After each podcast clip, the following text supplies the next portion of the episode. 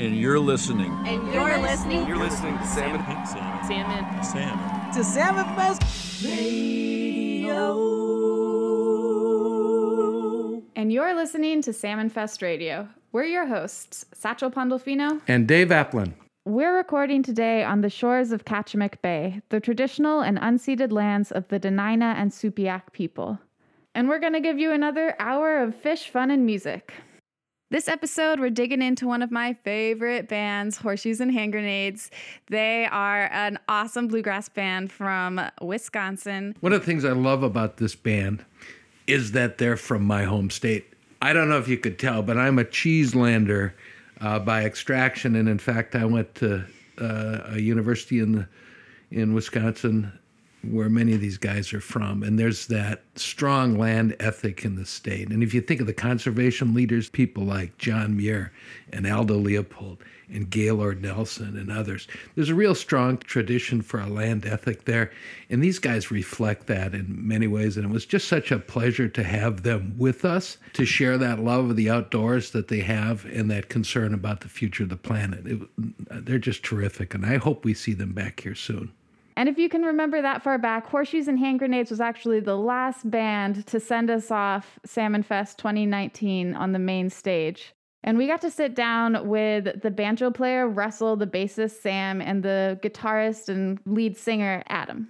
Hey, Satchel, how about we kick things off with some music? Here's Horseshoes and Hand Grenades and a song that Adam wrote inspired by a trip uh, in a train and then on a dog sled across the glacier, a truly iconic Alaskan experience.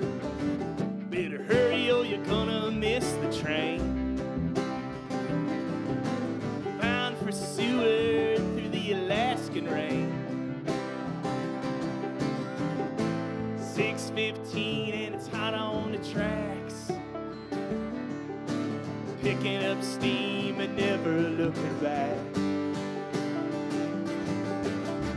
Passing Girdwood come the morning light. Those glaciers lit up like we were last night. Went to Salmon Fest and I lost my mind. Picking up steam, so damn thankful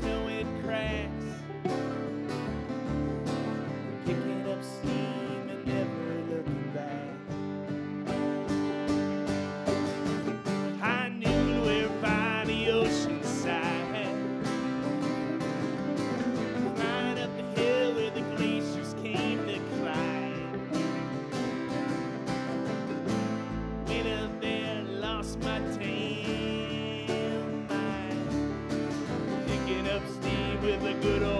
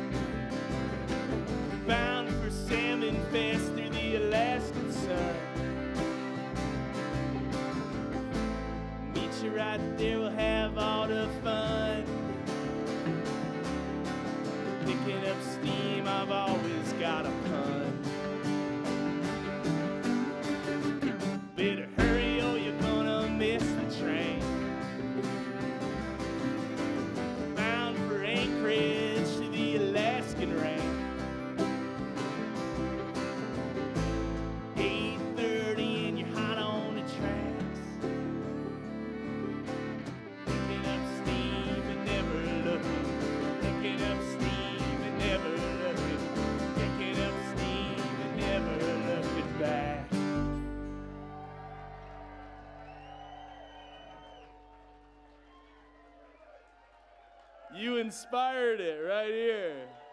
Let's go backstage at Salmon Fest 2019 for an interview with Horseshoes and Hand Grenades. Do you all like to fish at all? Yeah, Yep. a whole lot. And- I, yeah, so uh, that's uh, you know as some of the guys in the band, myself included, certainly Russell, fishing's like you know our favorite thing, uh, along with playing music, and so that's one of the riveting experiences of coming up to Alaska is uh, obviously the awesome salmon fishing, and we're gonna try to get out on the Kenai uh, this week. And last year I was lucky enough to do the halibut thing, uh, and that was a lot of fun. and uh, but yeah, it's that's that's a big joy for us, mostly fly fishing. nice. Uh, any other thoughts on fishing? Um, I don't know. Fishing up here is how a lot of some of my good friends make a living, working as guides up here during a few months out of the year. So, kind of directly affects a lot of my good friends the ability to work in the guiding industry in Alaska as, as fishermen, not just recreationally, but as an occupation. and being being from Wisconsin, a lot of our friends uh, and family come up to Alaska uh, for for the salmon fishing and and for you know the the general environmental quality that you guys have have up here and uh, you know it's we, we get to see that firsthand coming from uh, Wisconsin how important that is you know pro- I'm, sure it's probably got a massive impact on your tourism industry That's awesome. And you all have played at Salmon Fest before, right? Yeah. Yes. So what do you think is different about Salmon Fest than other festivals you've played at? It's a festival with a purpose, you know, like everyone's out here for the mission of helping out our fellow salmon, our fellow inhabitants of the planet, and trying to not only do something good for everyone who comes, but do something good for an entire landscape that supports a enti- like incredibly complex life form hmm. that hmm. is in itself really representative of how the rest of us are doing. It's it's almost like the frog, you know. It's an indicator species too, right? So if your salmon, if your if your salmon are doing well, it's an indicator of how like the greater ecosystem is doing.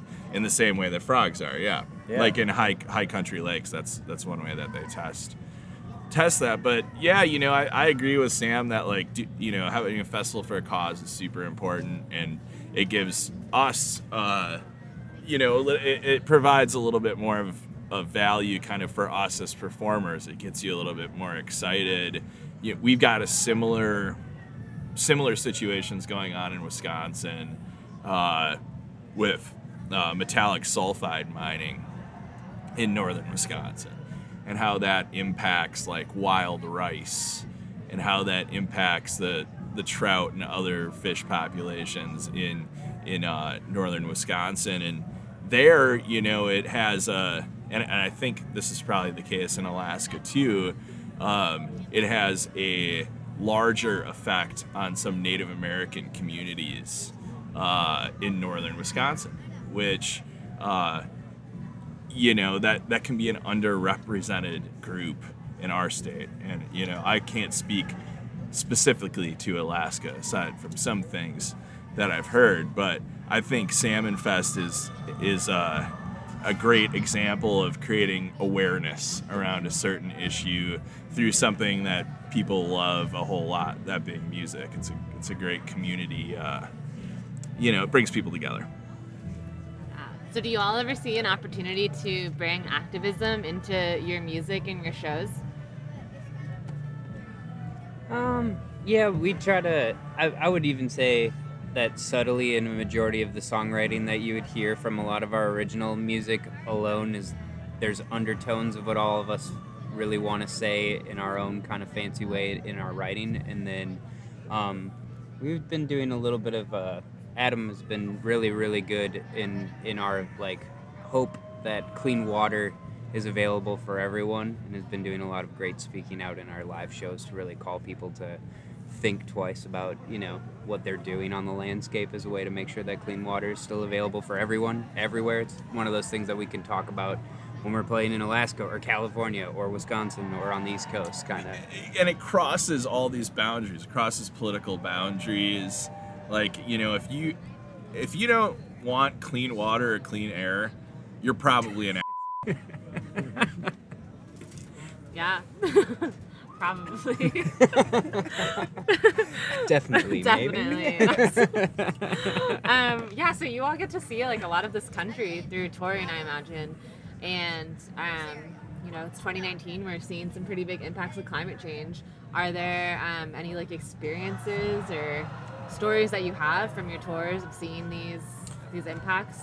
by us. I mean, we've got the Great Lakes I mean, predicament going the on. last the last couple years in the river drainages where I've lived, we've suffered the 10 highest water like high water events on record like that have ever existed. That's And right. I've watched numerous like the towns that I've lived in have I've been like I've been waterbound. like I didn't devastation. yeah, absolute des- devastation. You can't drive anywhere. Towns are completely ripped apart. And the like, storms that just cut through the the most Yeah, the worst storms in central Wisconsin winds. history happened. Yeah. Not even microbursts, macro bursts happened in central Wisconsin in the last month. That those are like uncharted in Wisconsin history. Yeah, we're hitting and people are like like are you kidding me? I mean, obviously something is going on here. You farm, I Sam? What yeah, have you as, seen this as a farmer, I mean, what this was the warmest July ever recorded in human history, and the previous warmest Julys ever recorded were in the last five years. Uh, the international uh, panel of climate climate scientists are all saying that this is 100% caused by human activity. That's the main driver. And I mean, yeah, this last year, I think 80% of the corn was planted. You know, not that I'm a big corn farmer guy, but in solidarity with other farmers, like that's devastating, especially for farmers who live on this credit debt cycle that they need that harvest. Otherwise, they're they're gone. They're not paying back the bank. They're not paying back the suppliers and the uh, their equipment debts and whatnot. Um, and yeah, I mean, as far as like my farmer colleagues, like I'm watching people's mental st- stability just absolutely decline as a result of not being able to get in their fields and it's it's super sad to see like the level of depression that is caused in those rural communities and in our farmer communities these are the people that feed us and they're not sure how to feed us in the in, for the future. They they don't necessarily have the same natural rhythm that they can depend on. And yeah they're they're stuck trying to figure out what it's going to look like for next year's planting and it just shifts everything so much. I talked to a couple big, like, I've got some friends in central Wisconsin. They're like, you know, broadly described as like big egg farmers who, like, I grew up with them in high school. I always respected them, never really agreed politically. And I've talked to him recently about climate change, and their entire political perspective has shifted because they and and and this is such a great indicator too. I mean, you talk about frogs, you talk you know you talk about salmon, but also people who are directly intertwined with the environment, like farmers, can also say this. And I mean, I have buddies who are like the most hardcore, one way looking, uh, po- politically, you know, folks that are now completely shifted in a different direction because it's you can't ignore this anymore. You can't ignore climate change. It's complete and utter. So in all this chaos that we're seeing in this world, what brings you all hope? I think it's I think in a lot of ways it's festivals and things like this where you see that sense of community and the ability and yearning for people to leave their like atomized existences behind where they're just at home. Everybody's got their own car, their own garage, their own washer dryer, and then we come together and we're able to share so much and just like being able to take that risk and trusting each other and bank on the fact that it's all going to be all right and like even random strangers are going to get you through a weekend at all these festivals that we go to i think reinvigorates the the like solidarity sense that we need to really tackle these issues. And and being able to trust a stranger and really be like all right maybe i don't need my own and i don't just have to look after my own because if we all got this together we can then begin to tackle these i mean what are the issues of our time That's like perfectly put. I, yeah, I think that that's so beautiful. I don't know. I've been trying to take my time out while out on the water back home to just like talk to the other people that are out there, like utilizing the resources and recreating, and to just be like, hey, this high water sucks. Like, you know, and just like try to make small talk with them, try to figure out where they kind of lie on that, and like leave just a little bit of, hey, you know, we could do stuff differently kind of vibe just to try to create that same kind of community, but out in the resource sort of. I think it kind of makes everybody feel better, or at least sparks an interest in thinking twice about what you do the rest of the time. If you want to keep doing cool stuff. Yeah, that's great. Think twice, it's not all right. Yeah. Um. Yeah. Is there anything else you all want to say before we wrap up? Um, thank you to everybody in Alaska who's, you know, working for these issues. I know it's, and I can relate in a lot of ways that sometimes it feels like such an uphill battle uh, down in Wisconsin, certainly up here in Alaska. But man, your work matters, and uh, don't don't you forget that, and uh, keep fighting the good fight, so they say. And uh, you know, if you're listening to this and this is challenging your perspective, don't be scared by that, um, and vice versa. Maybe just just try to go across the aisle and see a different perspective, and and uh, see see where your uh, where your middle ground is as a person. Yeah, and, and in that in that uh, sentiment, I'd say like what we're doing right here, you know, celebrating the small wins. You know, Amy Goodman or Amy Goldman said, Emma Goldman. Oh, I love Amy Goodman, but Emma Goldman, you know, she said something along the lines of. If your revolution doesn't have dancing, I don't want to be a part of it. And that's what we're doing right here is, you know, dancing to these small wins and showing folks who might be skeptical that this is actually not only the right thing to do, but this is the fun thing to do. This is where life actually exists, where we make life happen, and where we're, we're not just passively going through the motions. And we're coming together with other people. It's, yeah, this is what is beautiful about revolution. Wow. Yeah, that's Sam. He's the bass player. I love that he ended the interview in that way. One of my movement mentors is Adrienne Maree Brown, and she wrote a book called Pleasure Activism. And it's about how, in order for our movements to be long lasting and effective, they have to be irresistible. So, meaning that they have to be filled with what brings us joy, like dancing and art. And I think you're seeing more and more of that across all movements right now. But it's, I think that's what Salmon Fest aims to do. And um, that's why it's one of my favorite weekends of the summer.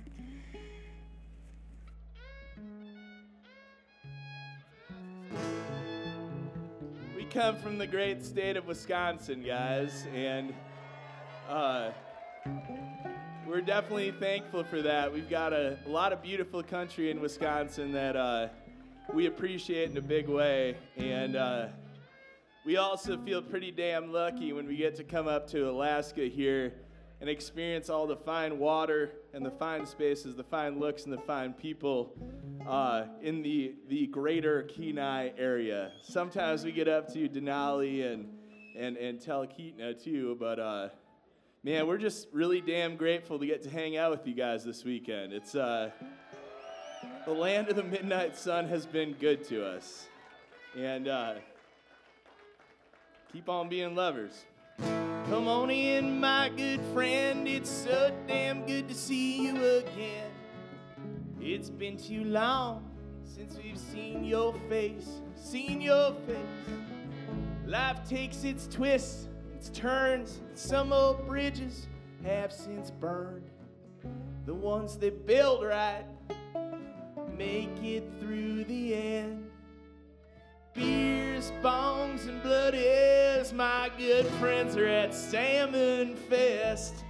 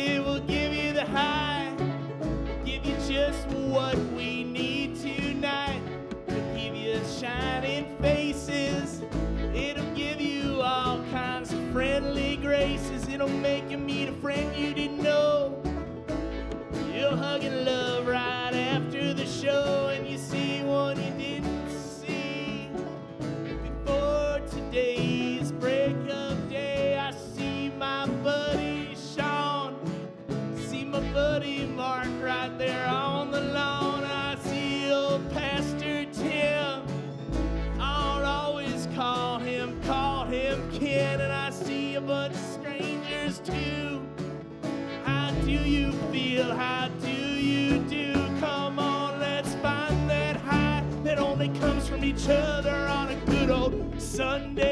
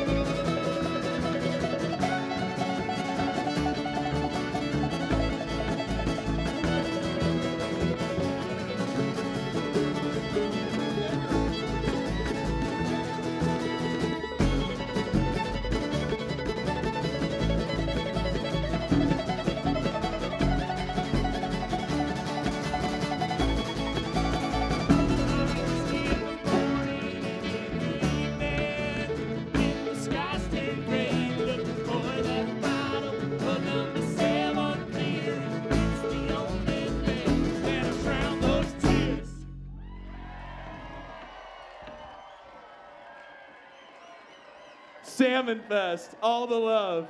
Keep on being freaking beautiful. Why don't we migrate over to our salmon champion? Our salmon champion this episode is Dr. Tom Quinn. He got his master's and PhD from the University of Washington and has been teaching for 35 years now. Dave, you got an opportunity to sit down with Tom. What did you guys talk about? What didn't we talk about? But one of the things I wanted to focus on, just for my own edification, was a better understanding of the salmon life cycle. Especially, I was thinking this time of year, what's going on under the ice? What's going on in those streams and lakes? And we talked about the salmon life cycle, salmon ecology, and that entire system of Bristol Bay, especially around our largest lake, Lake Iliamna. And so here's Tom. Salmon fever.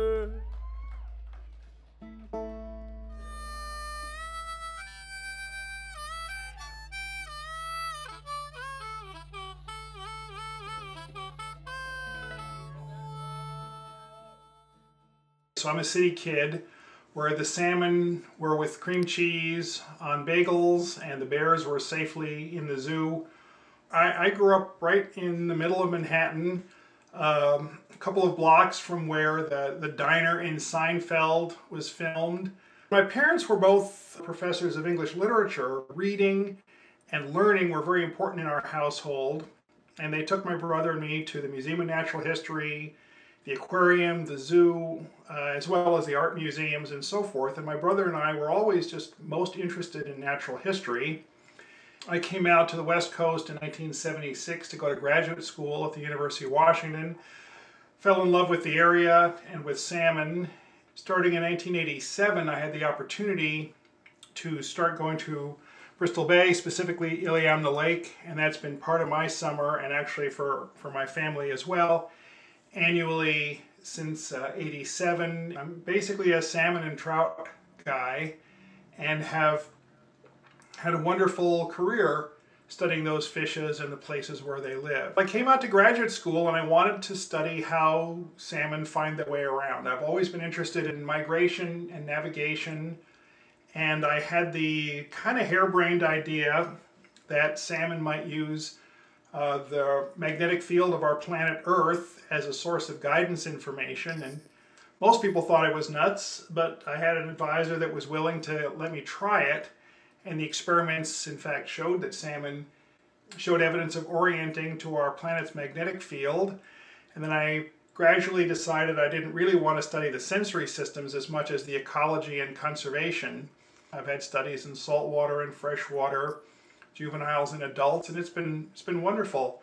If you follow salmon and trout around, you tend to go to some beautiful, interesting places, and I've met some fascinating people. So it's all been good. Satchel, the connection between the University of Washington and Bristol Bay goes back to the 40s when scientists like W.F. Thompson from the university came to Alaska to begin to understand, from a scientific perspective, that incredibly complex system that provided so many salmon to the world. So, those leading fishery scientists really laid the groundwork for Tom's research today. Exactly. They established field camps first in the Wood River system and then later in the Iliamna and also over at Chignik. Pioneering graduate students went there, and of course, they initially stayed in tents, but they built cabins and they established incredible long term data sets. These people developed a lot of the techniques that are now standard, and they had to think about what factors in our environment might be controlling the abundance of sockeye. And they thought about physical factors, so water temperature, date of ice out, river flow, solar radiation, and they started recording those. And for biological factors, they thought about predators. They kept track of how many juvenile salmon there were, how many sticklebacks, uh, the food that they ate, and so they started sampling the plankton in the lakes. And I asked one of the guys uh, later in his life what it was like, and he said, you know, the first few years everything was exciting. The earliest, the latest, the biggest, the smallest, everything was new. And after about 20 years, it felt like just putting dots on a graph, you know, same old, same old. And that's the point when lesser scientists would have said, you know, we've found the bottom of the well, there's nothing more to discover, let's pack up and go somewhere else. If they had stopped after about 20, 25 years, they would have missed the whole story. Because in the late 1970s, started to see an acceleration of climate change, changing ocean conditions related to both human related greenhouse gases, but also oceanographic and atmospheric conditions. The late 70s saw a huge boom in salmon production in Alaska, and if they'd stopped sampling before that, they would have missed the whole story. So faculty members like myself, Daniel Schindler, Ray Hilborn, the three of us are the main ones at present, really have been working on the shoulders of these giants that established the program. Conditions were really, really challenging, and they established the data sets, built the field camps, and we have been continuing many of those data sets. And so the best long-term ecosystem study of salmon anywhere in the world, and that includes Russia and Japan and Norway, is right there in Bristol Bay. And at some point, of course, Alaska Department of Fish and Game came along after statehood, and so some of the responsibility has been taken over by ADF&G, but we partner with them, and the partnership with them has only enhanced the, the quality of the whole program. It's clear that Tom is a really thorough scientist, and I know that his research covers all sorts of ecosystem functions and species in Bristol Bay. But truly, when we think of Bristol Bay, sockeye salmon really steal the show, and they're just the iconic species in Bristol Bay. Why? Why is that? Well, here's what he has to say about that. So, sockeye salmon, of all the species, is the most inclined to feed in lakes during their one or two years of life in fresh water prior to going to sea. Now, coho salmon will, and the other species as well, but the predominant habitat for juvenile sockeye salmon is the lake. They're adapted to feed on zooplankton, unlike things like coho salmon that are of a deeper body, different color pattern, and are adapted to feed on insects and streams. And so there are populations of sockeye that are not associated with lakes. I am aware of those, but for the most part, large sockeye salmon populations are associated with large lakes. And Iliamna Lake, being a large lake, fits the bill. The second reason is that the nature of the spawning habitat for sockeye associated with Iliamna Lake is exceptionally diverse. Some of the rivers are glacial, some of them are not. You've got a wide range of physical habitat, and almost every year seems to be good for some of them, even though it might not be good for all of them. And those diverse physical habitats for breeding linked to a large lake seems to be perfect for sockeye salmon. So you, you can think about this like a like tile on a mosaic, right? The farther back you step, the clearer the picture gets. So if you look at any one tributary of any one lake, you won't see a long-term trend. It gets a little bit clearer at the level of the lake, let's say Lake Aleknagik. The trends get clearer still if you look at the scale of the Wood River system, and then the Nushagak District, and then Bristol Bay as a whole. So each one of these things is going up and down, out of phase with each other. The big lesson is that we have to armor our management, including both the fisheries management and also the processing and the economies of the region, to ride the downs as well as the ups. Because expecting the populations to be steady is not reasonable. So, another metaphor I've heard Tom's colleague Dan Schindler use when we're talking about the diversity of a habitat and why it's so important to prioritize protecting it is you can think about it kind of like why people really emphasize the importance of investing in a diverse portfolio with your finances. And a diverse portfolio of stocks helps insulate you against the booms and busts of the market. And Dan Schindler talks about that really eloquently how preserving these different habitats, these different rivers and lakes and stream systems allows flexibility within the entire system. And when I heard Tom Quinn talking about that, that reminded me of, of sort of elasticity, that that diversity of places and conditions and genetics of the fish has allowed Bristol Bay to thrive for thousands and thousands of years in all kinds of different conditions. You know, Dave, as you were starting to speak, I was going to use the word elastic and you beat me to it. That's exactly right. Elastic is a very, very good metaphor. Of course, you can stretch it to the point where it's broken, right? You can break the rubber band, but as long as the habitat is in good shape, the populations should perpetuate. And the key is to maintain high quality habitat and a diversity of habitat. You don't want to take the one river that's producing the most fish now and only protect that because the ones that are low now may become the big producers later. And it's the the quote from Aldo Leopold, the first rule of wise tinkering is to keep all the pieces. Well, you can almost think about an ecosystem as a whole lot of pieces and you don't want to throw them away and you might not know what that little widget does. So some stream might not be producing very many salmon now. And yet if you built a dam there or degraded it in some way that was not being able to be fixed, then in the future you will never know how much more that would have contributed. Satchel, the thing that blows me away is how integrated the life cycle of the salmon are the specifics of how the eggs end up where they do and how long they're sitting in the gravel and then that movement to the ponds and then that smoltification where they transform into a saltwater being and down the river and all of that.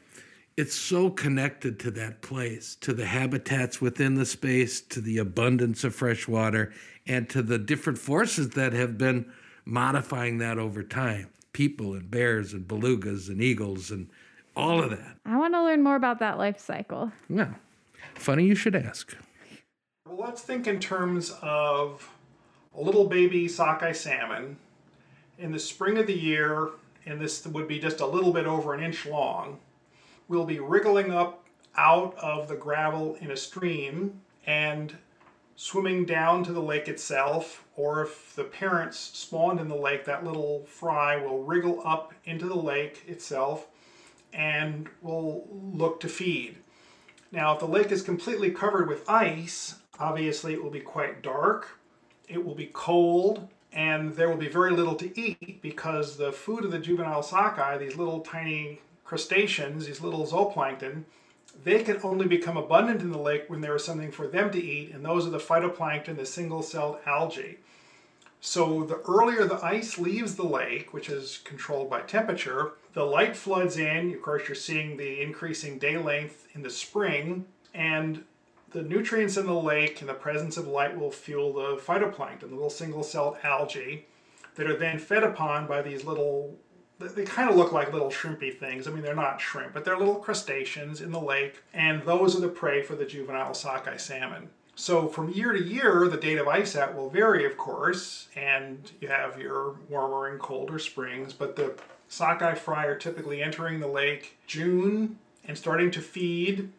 They'll feed as fast as they can during that relatively short summer season. The lake doesn't get very warm, but it gets a bit a bit warmer and every day they will be resting in the deep waters of the lake, and right about twilight, they will move up in the water column to feed near the surface. Now they could they could feed near the surface all day long, but they would be preyed upon by rainbow trout and arctic char in the lake. So up and down, up and down, up and down, up and down every day for one year or two. And if the lake is relatively warm and there's not too much competition, the juvenile sockeye will be big enough after one year to migrate out to the lake. When the water is colder and the density is higher and there's more competition and they are growing slower, a larger fraction of that cohort will spend two whole years in the lake. They will be going out to sea. The older, larger smolts tend to leave earlier in the spring than the smaller ones. This lake might have a couple of hundred million smolts. So we would have billions of fry entering the lake 100 million smolts or so leaving the lake, and the great majority of them would spend two or three years out at sea, coming bombing back, dodging through the fisheries in the Naknek district to make their way back to the lake, entering in late June and July, and the spawning typically commences in August. Most of the spawning in Iliamna Lake is in August and September, after which the adults are dead and the offspring or fertilized eggs are incubating in the gravel, so they might be spawned in August and not emerge as fry till the following June. So they might spend most of the, their first year of life as embryos below the surface of the gravel. It's a strange and complicated life cycle, but a couple hundred million sockeye seem to be getting it right, so it seems to work for them. Hmm. I told Tom that I thought my odds as an individual salmon egg didn't feel very strong should I find myself in that position. But uh, he pointed out that overall the system works pretty well. No, they're not, but that's why your mother had 4,000 eggs. Your mom was planning on it in an evolutionary sense, and the number of eggs that the salmon produce has evolved to match the levels of natural mortality I mean, remember, every salmon that's caught in the fishery is a virgin, right? Every one of them. I mean, for most fish and game management, the rules are all designed to allow the animals to breed at least once before we start hunting them, whether it's you know, only take male crabs or you don't shoot does in season. All these regulations are designed to allow the animals to breed. All the sockeye, all the salmon we catch are virgins. And yet we can still, on a sustainable basis, catch on the order of half of them it shows how remarkably productive they are. They do really well. Think about how much fishing they can sustainably take and the population just like a biological perpetual motion machine. Dave, this is my favorite part of the interview here. I got so excited when I learned this. It was the first time on my consciousness that I had realized that every other species we have to harvest after they've replaced themselves in their population base, after they've reproduced. But with salmon, we've been in that relationship with them for so long that they have evolved to reproduce at such abundance. It's okay that we harvest them as virgins because like they're accounting for our taking of them. So it is like they expect this human relationship. Clearly they know. They know about our about how tasty they are in our bellies. But no, I mean like they they expect this and they're giving it's an offering. It's a beautiful offering there's no other species that can that can sustain their relationship with us without this sort of like intensive management from humans. I mean, we manage salmon intensively, but it's a different type of management. We can build our entire economy around this. Our entire culture is built around this relationship because salmon reproduce in such abundance. With salmon, it's different. With salmon, our interaction with them is part of their is like intimately part of their reproductive evolution so that they can stay not only humans but bears and the soils and the trees so that they can sustain all these other functions of the ecosystem around them. They're truly remarkable and I don't know why it took Tom Quinn with his scientific lingo to like hit me in the like salmon spiritual center but it really did. Like I just like this part of the interview just really opened my mind up to our relationship with salmon in a way that I hadn't really thought about before. Satchel, that's great. You had an epiphany, and it reminds us that people have been in that relationship with salmon in Bristol Bay for eons. So we asked Tom, all right, you got a system that's working well, generating surplus? What are the things that might endanger the sustainability of the place? And not surprisingly, the first thing that came to his mind was the Pebble Mine. Which our listeners probably know just hit a pretty major roadblock when the Army Corps of Engineers denied a major permit for the proposed copper and gold mine. Right. And there's thousands of people within the region and around the world now looking toward more permanent protections for the place. But let's hear what Tom has to say about the threats that Pebble brings. Things like that are never gone off the table. They're held at bay. It's not as though the knowledge of where that deposit is is going to be forgotten. And so the prospect of some sustained protection for that area would be very, very desirable. And I realize it's a controversial issue in Alaska involving different perspectives. And, you know, I live in a house, I drive a car, and I realize that when we use these natural resources, there is a responsibility to participate in the processes by which they're obtained. But I think that there are certain places where the risks are too great, and this is one of them. If this isn't worth saving, what would be? And if a mine as large as was contemplated wouldn't constitute a threat, what would be? And so, to me, if you don't draw a line in the sand here, you're really saying that there's no line to be drawn anywhere. And I would like to think that for the benefit of the economies and the indigenous people and the ecosystem, that this is special and merits the kind of protection that would keep it functioning like a smoothly running engine into the future. Over our previous episodes, we've received the perspective on salmon from Lydia Olympic, a Yupik woman from Bristol Bay, from Sue Mauger, a freshwater ecologist at Cook Inlet Keeper. We've heard from Rachel James, who's working to keep a coalition together that will protect that intact system. And today we brought in uh, Tom Quinn. And Tom has a remarkable perspective after 35 years of just direct experience and the scientific process to try and understand the system in another way. And that's one of the things I hope we're able to achieve over time with this show is different looks into that window to understand salmon more completely. Totally. Yeah. You know, all of our guests so far have recognized the true wealth that's within our natural world and in this case Bristol Bay specifically. And and Tom seems ready to hand that wealth forward to the next generation. Well, you know, it is beautiful. It's been a privilege, but it's not uniquely mine. It was transferred to me by others, and so it's my responsibility to transfer it again to someone else. And I feel that responsibility very strongly.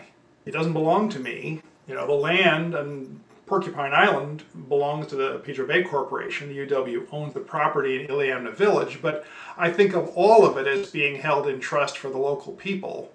And so the responsibility is to do the best job we can and then transfer it to the next generation of scientists as it was transferred from the previous one to us.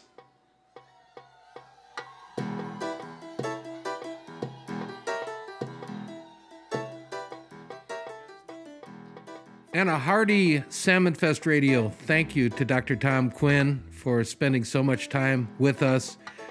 Mm, listeners know that that interview went on for quite a while, and it's fodder for future conversations. But I'll tell you what, I, I learned so much from Tom. He was so generous with his time and uh, his commitment to the place rings true. So thank you, Tom. We appreciate you.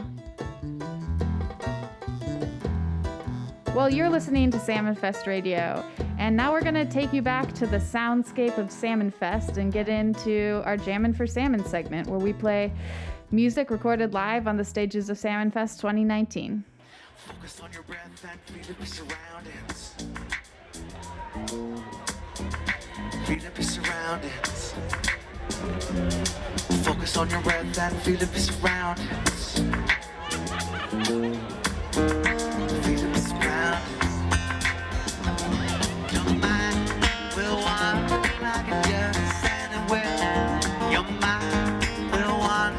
Does. Your mind will wander it does anywhere. Your mind wander does. Imagination drain attention to the heartbeat. Attention to the heartbeat. Imagination drain attention to the heartbeat. To the heartbeat. Your mind will wander like it does and will.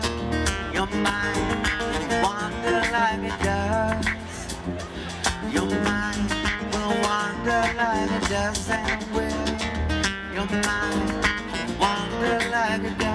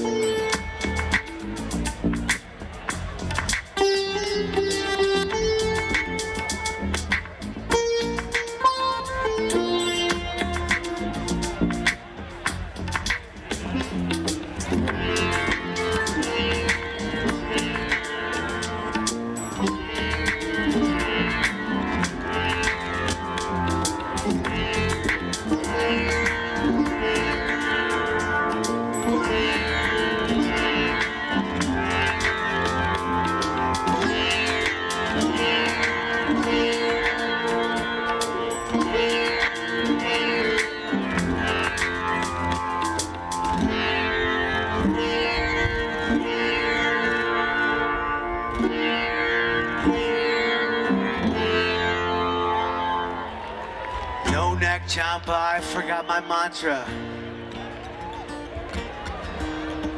I forgot my mantra. Focus on your breath, feel your surroundings. What happened? Oh, doo-doo-doo-doo. feel your surroundings. Imagination train attention to the heartbeat. Oh, attention to the heartbeat. Imagination drain attention to the heartbeat. Oh, attention to the heartbeat. Your mind will wander like it does and it did. My mind, it wander like a dove. My mind it wander like a dove on a day. My mind it wander like a dove.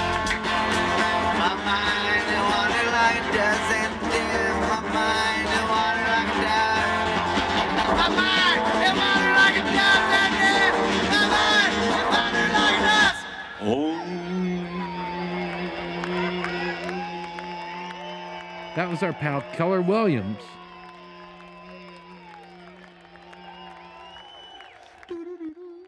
We're going to wrap things up with the infamous Ratfish Wranglers.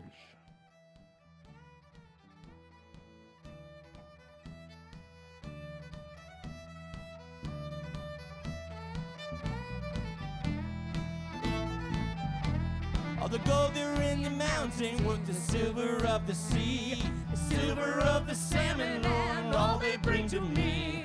Don't mess with the food chain, don't you mess with Mother Earth. Billions of our people, now what's their hunger worth? Tell me what's their hunger worth?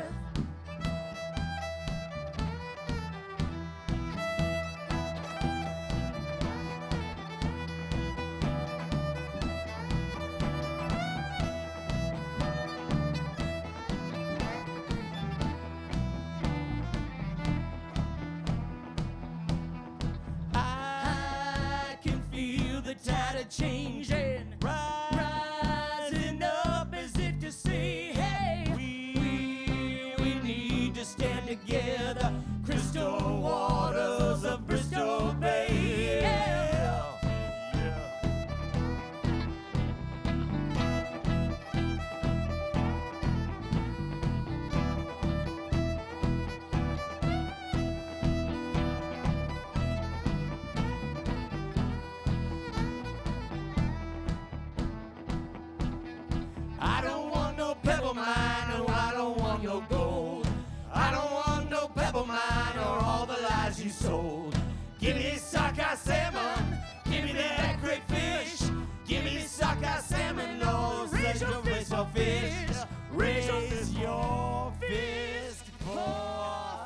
wraps up another Salmon Fest radio episode. We want to thank everybody who made it possible. Thank you to Horseshoes and Hand Grenades and my friend, their interviewer, Ali Rosenbluf, And Tom Quinn for being our salmon champion. and Salmon Fest themselves for throwing such a great festival. And our friends over at KBBI for technical support and this fancy equipment.